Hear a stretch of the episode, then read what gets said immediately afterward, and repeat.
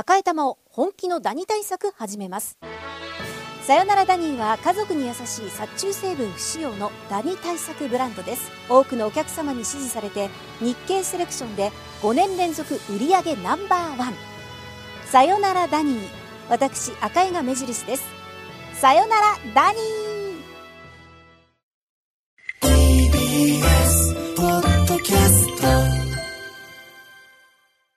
時刻は12時。TBS ラジオジェーンス生活は踊る。パーソナリティは人生の酸いも甘いもつまみ食いのジェーンスと。TBS アナウンサー蓮見紀之でお送りしています。ここからは相談は踊るのコーナーです。今日は通算2292件目のご相談。ラジオネーム匿名希望さんからです。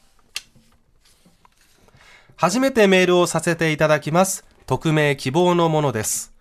現在7ヶ月の子育て中で日々の心の支えに拝聴しております。ありがとうございます。相談と言えるのかわからないもやもやとした感情ですがやり場に行き詰まりメールさせていただきます。年齢は30代中頃ですが、えー、子供は第一子で親戚などからは遠く離れた地で夫と二人で子育てをしています。現在借家に住んでいますが子供のことを考えまた、夫が個人事業主の商店を構えるために古い家を購入し、リフォームと引っ越しを控えています。私自身もフリーランスで細々とデザインの仕事をしており、現在は理解ある取引、取引先様と少しずつですが、育児の傍ら、在宅で仕事をして家事をする日々です。夫は自分の事業とは別に家族のために2つの非正規の仕事に就き、フルタイムで働いているため、家事はほぼワンオペです。全くやってくれないわけではなく、子供のお風呂と洗濯の一部はやってくれます。が、そもそもやってくれるという感覚にもやっています。主な相談内容は、今の生活に出口が見えないような感覚を感じてしまうことと、家事育児の分担についてです。一つ目に関しては、二人ともフリーランスのため収入に漠然とした不安があり、夫も今一つ自身の事業準備に慢心できず、なかなか、えー、リフォーム計画が進まないことです。私はそばで見ているとやきもきする反面、今の生活を支えるためには仕方がないし、夫は夫なりに頑張っているのだから、あまりお尻を叩きすぎてもなぁと思ってしまいます。しかし本当にやりたかったことや通わせたい保育園がある場所に引っ越すという子供のための新しい生活をスタートするのに見通しが見出せずにいます。古い住宅でリフォームは必須なのですが、自分たちの好きな感じの家を見つけ、リフォーム計画も楽しいことのはずなのに、夫は生活のための仕事に追われ、私は家事育児に追われ、ちっとも楽しくなくなってしまっています。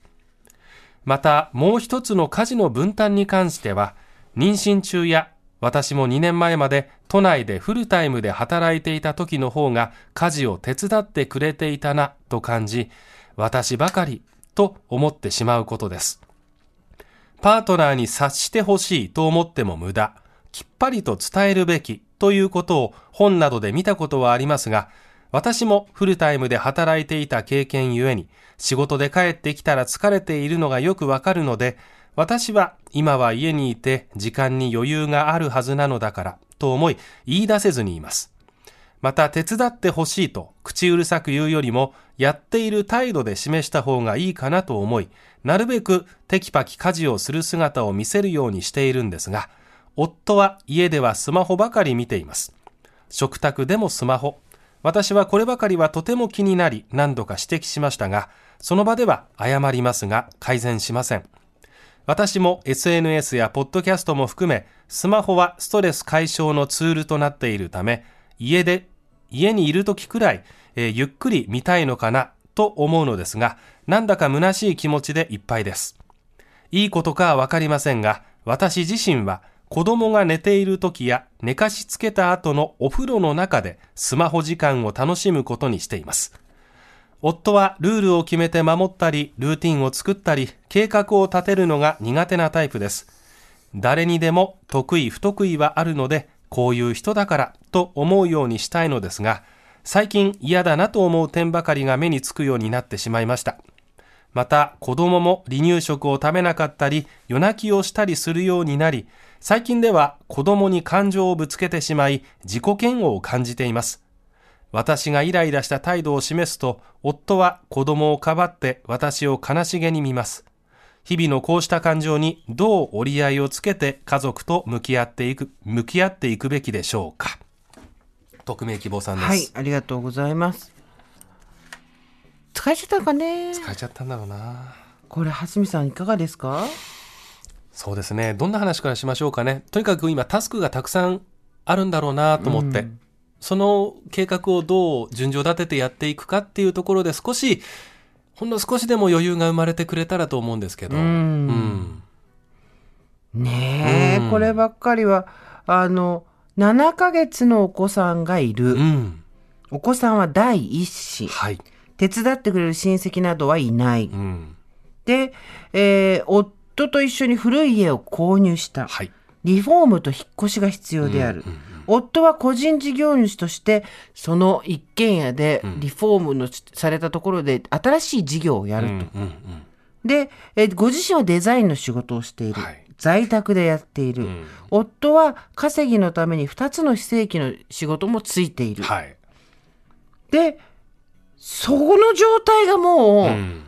ちょっとした中国雑技団だと思うんですよね、私は。な、なるほど。あの、いっぱいあるってことですね。タスクとしてうんうんうん子育て、はいしかもワンオペの子育て、はい自分の仕事、ん夫の仕事、うん夫の非正規の仕事、うんリフォーム、引っ越し、参っちゃうね。二人で、二人の大人がやるのは、うん。正直無理だと思うよ。そうね。フルタイムで働いてる二人がマンション古く買ってリ、古いマンション買ってリフォームするっていうだけでも、かなり大変なのに、そうね。これ一軒家でしょ？平屋でしょ？多分。一戸建てって書いてありますね。一戸建て、そうそうそう。んんん。平屋かどうかわかんないけど、一戸建てでしょ、はい。ここ購入して、で、心配なのは、今、非正規の仕事を2つやらないと食べていけないぐらい、まあ、ちょっと厳しい言い方かもしれないですけど、個人事業主としての収入がまずは確立してないわけじゃないですか。ところで、場所買ってリフォームして始めちゃっていいのかな？とかさ、うんうんどう、パス。うん。パス返し。ひどい。でも、それぐらい答えが出しにくいってことです。と僕は思いましたよ。うん。あの、もう抱えちゃってるものなので、多分、あの、進捗状況もあるでしょうから、投げ出すってことはきっとできないんでしょうね。多分、順序立てるっていうことが多分正解に近いのかなと思うんですけど、あのどうでしょう。普通に想像するにどんなお仕事を、あの夫さんがしてるか分かりませんけど、3つの仕事を同時に抱えているっていう状況で、ん。あの、家族のために注力するっていうのは、正直、難しいと思います。難しいと思います。はい。で、そこは、あの、理解してあげてほしいなと思ったんですけど、理解をするにも、当然相談者さんご自身に余裕が必要ですよね。うんだけど、やっぱり頼れる人がいない。やり場に行き詰まって、この番組にメールをしてくれているわけですから、多分、話し相手も今、いないのかななんてうん想像したんですね。だから、できればスマホをね、いじってる時間があるんだったら、あの、お店のこととかリフォームのこととか、二人で決めたいのに、なんで私ばっかりやってんだろうっていうね、ちょっと思い詰めちゃうところあるんでしょうけど、あの、お引っ越し、リフォーム、子育て、家事の分担、今、最優先でやんなきゃいけないことは何なんだろうとか、あとはそのお引っ越しの流れで、あの、保育園、行かせたい保育園があるのでっていうフレーズもどっかにあったかと思うんですあけど、りました。それがどのくらい重要事項なのかとかですね、これ行きたい保育園にこだわるとですね、まあこれいい意味でも悪い意味でも、じゃあ次は小学校はとか中学校はとかですね、やっぱりあの何かをさせてあげたいという気持ちになる心理状況は親としてすごくよくわかるんですけど、あの何でもかんでも子供のためだからって考えちゃうと、お母さん自身疲れちゃいますよ。だからあの相談者さん自身がどこまでだったら一人でできるかなっていうのと、二人じゃなきゃできないことっていうのをちょっとこう住み分けていただいて、うん。まずは相談者さん自身の疲労感っていうかな、疲れているところを、あのほぐしてほしいなとは思いました。喧嘩してうまくいかないの当然だよねこれね。あ今言った、でごめんなさいお通しもしちゃって、はい。喧嘩しっぽくなってうまくいろいろいかなくて当然だってもう、うん。化石祭だもんルールを決めて守ったり、ルーティンを作ったり計画を立てるのが苦手なタイプの夫って書いてありますけど、うん。じゃあなぜこんなにたくさんうん。あなたもやることにしちゃったの？